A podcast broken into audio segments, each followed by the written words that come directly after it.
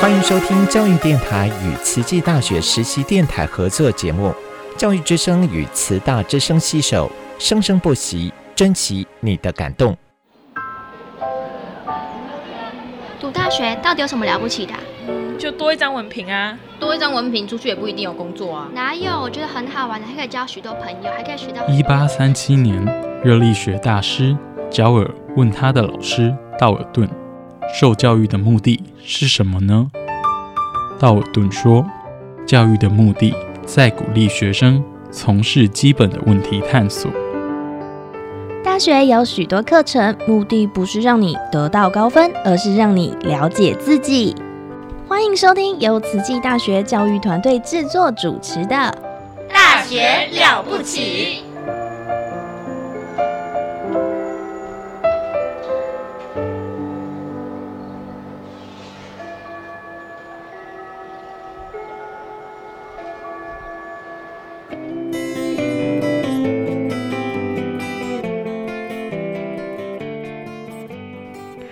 欢迎收听慈济大学慈济广播电台《大学了不起》。我们的节目单元是“慈大人物志”，我是节目主持人陆秀芳。今天呢，很高兴来到我们的现场，我们是邀请到了通识教育中心江允志主任来到我们的现场。那请主任跟我们的现场的听众打个招呼。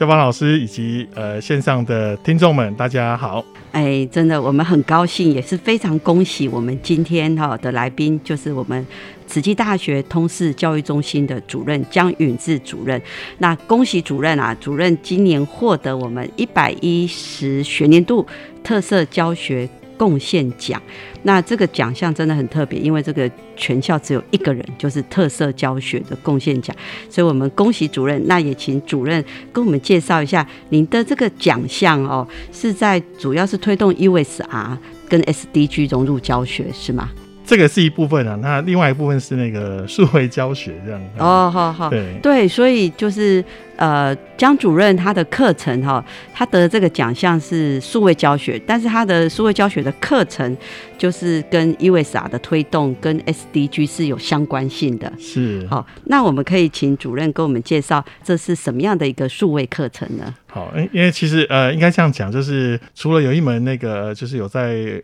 外面有得奖的课程，就是那个星球能源永续发展的课程以外，那另外就是呃，在去年好，那有争取到教育部的一个那个永续能源跨域应用人才培育计划。嗯，那那个计划其实也很特别哈，它就是里面一定要使用那个 AIoT，就是 AI 加上 IoT，IoT 就是所谓的物联网。嗯，好的那个设备这样子，那一定要用它，然后呢，跟课程结合去解决问题，这样，而且一定要拍线上课程，不管是 OCW 或是 MOOCs 这样都行，这样就是他一定要是让学生可以从多元的管道，然后呢得到知识，然后再用自己亲自动手做的方式呢，把那个解决问题的原型做出来，好验证可行之后，然后再用。它的一个过程跟它的一个实作结果来做评量，这样那个计划是我大概是这几年应该是做过最吃力的一个计划，可是它很好玩这样子。哇，所以听起来真的不是只是很单单纯纯的一门的数位课程，因为它这一门课程要结合 AI，还有 OAT，还有 OCW。像 OCW 其实就是一个算是开放的一个。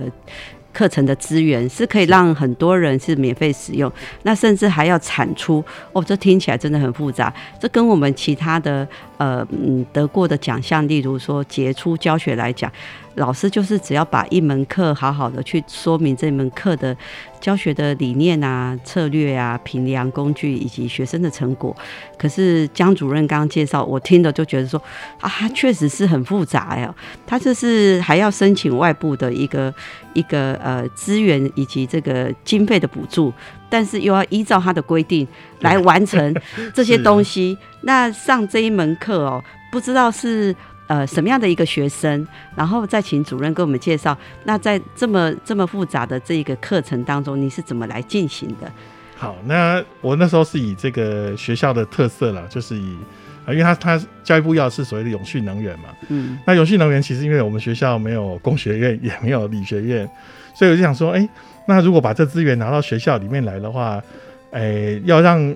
学生可以受益的话，我们应该要怎么来推这个课程？因为如果光是上能源课程，其实，呃，我我是觉得在学校其实帮助不大，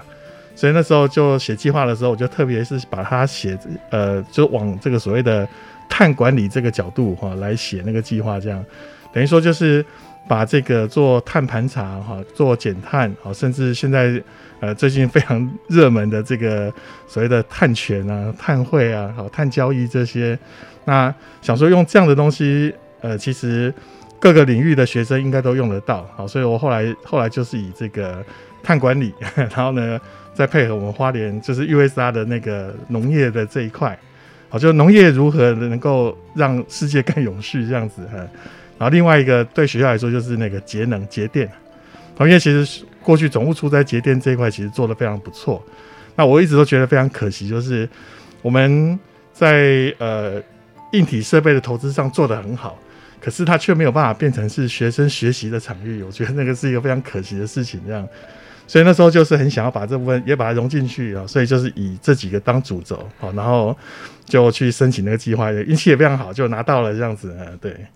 哦，所以呃，江主任的背景主要是工程嘛？对，我大学其实念工程的。那但是我们慈济大学哦，在这些呃医学院以及呃我们的教育传播学院还有人社院，其实我们没有工程系的这个学生，但是感觉这一个永续能源其实是跟我们每一个人又很切身相关，所以江主任非常的用心，就觉得说。跟我们在校的每一个学生，尤其是在大一、大二在修这样的课程，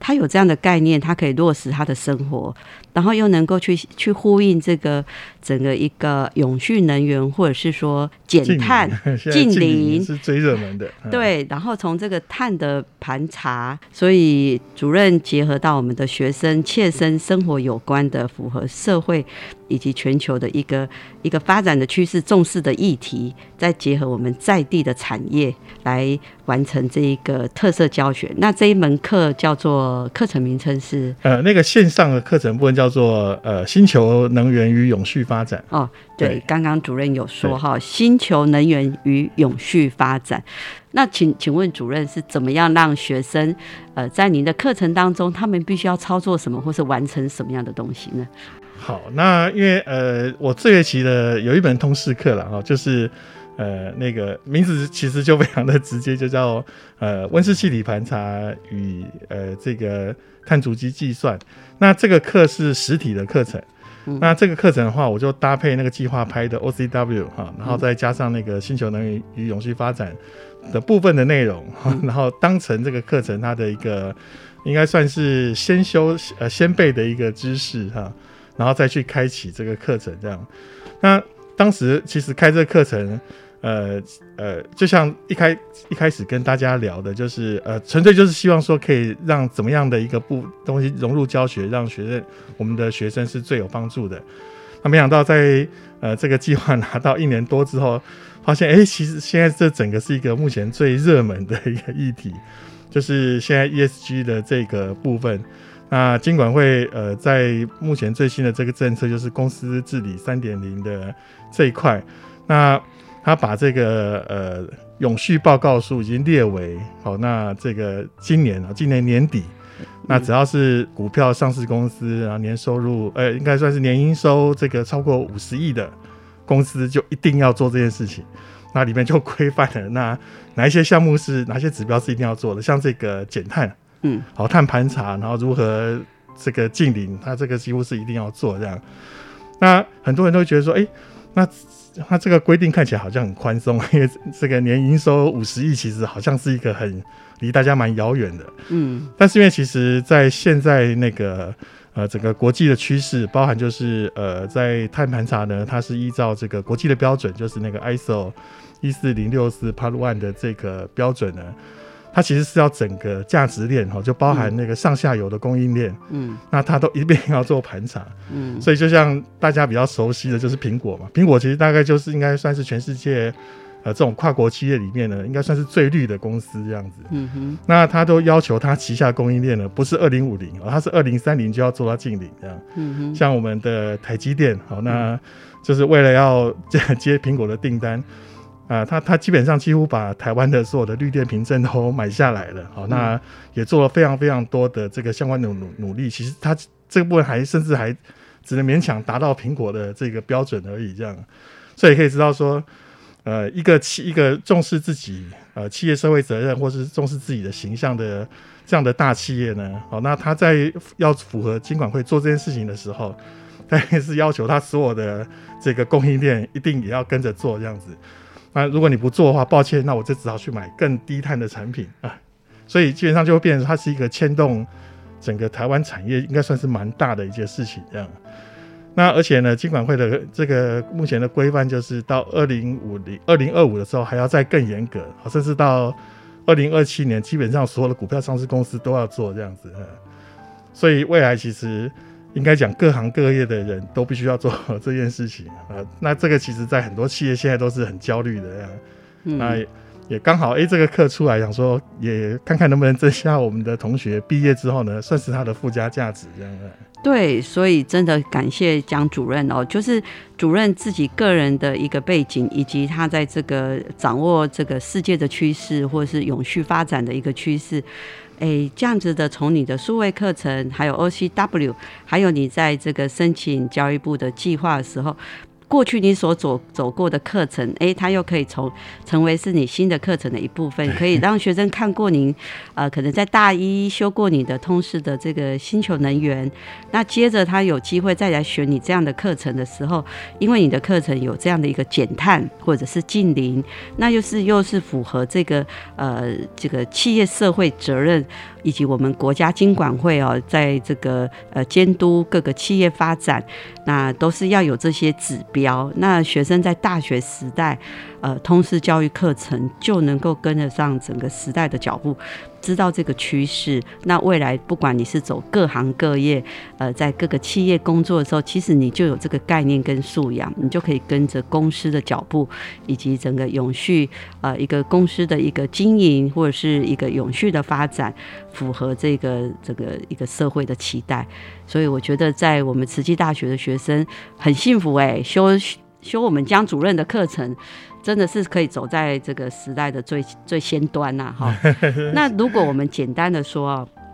我们自己的听众啊，我们听众如果没有上过江主任的课，那我们在我们的落实我们的生活当中啊，在从早上到晚上睡觉前，我们在减碳跟净零，我们可以怎么做呢？啊？呃，其实，在环保署的那个呃产品碳足迹资讯网上面，它现在应该都是公开的资讯了。就是呃，它已经把呃，像譬如说我们生活之中，呃，像譬如说每一度电啊，每一度水啊，然后每一公斤的垃圾，如果是焚化的或是掩埋的，哦，甚至就是把我们的行为可能造成的温室气体的这个呃排放。那它都有做了一个这个呃平均的系数这样子哈，可以做参考。所以呢，有有这些系数的话呢，大家只要记录一下啊，这个我们生活之中把所有的行为都量化起来的时候呢，其实很容易就可以加总。但是它这个毕竟它只是一个呃全台湾的一个平均值这样，所以可以参考。但是实际上呃。要用的时候也是要比较小心的，就是说，如果作为个人的生活管理是 OK，但是如果说今天要作为报告，哦，那它就是另外一回事，这样子。嗯，对。所以，我们个人的生活管理这个部分是可以自己做。那从最简单的，例如说，诶，走路啊，或者是上下楼梯呀，嗯嗯哦，是啊，还有用水用电哦，那你如何能够做节能？那所以像好，好像我们台湾也有在推出用一级呃节能的一些电器产品，是是是。那在用水部分，其实像我知道我们自己慈济医院哦，像都会有一些水是可以重复再使用的，他会把这些废水哈经过处理，像这个厕所的马桶的这个水，他们就是有经过一个呃雨水啊什么样的一个收集处理，再去做做一个呃再利用是。对，所以在我们的日常生活中，真的好像点点滴滴哦，都可以做这样子一个减碳跟近邻的小贡献呢。是，对。好，那我们先听一下音乐哦，我们等一下再来聊聊呃，主任在推动这些相关课程哦，有哪些的一个呃成果以及的特色。幽幽暗暗森林，静静悄悄夜里，剩下的只是呼吸。忙忙碌碌人群，喧喧扰扰事情，看不见真正自己。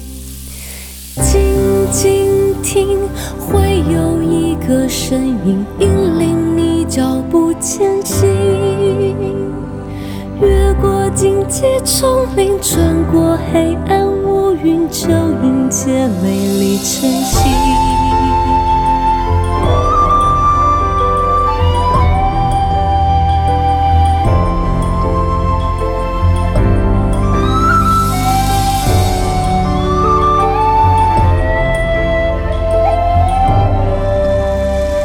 日出，天地春夏秋冬四季，天天淡淡的日子。高山低谷相依，黑与白多美丽，简简单单的道理。静静听，会有一个声音引领你脚步前行。越过荆棘丛林，穿过黑暗云，就迎接美丽晨曦。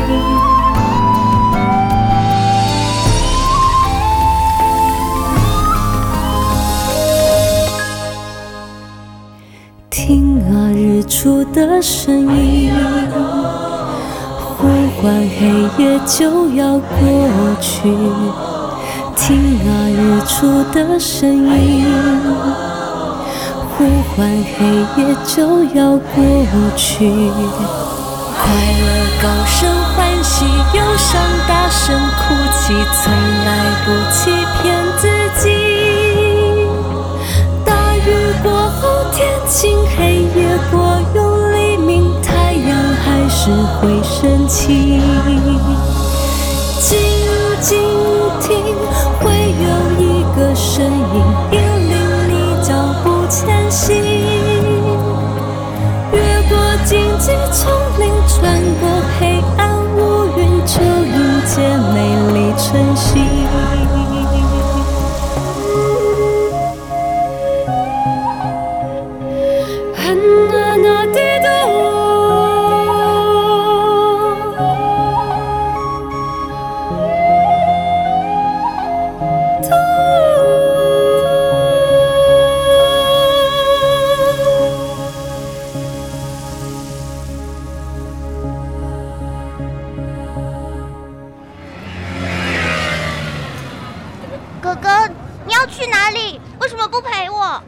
哥哥要去上大学啊！大学有什么了不起？大学很了不起，大学可以上到专业知识，甚至可以有很多很多的好朋友。妹妹，要不要跟哥哥一起去读大学啊？哎呀，我要！那哥哥就带你去听《大学了不起》。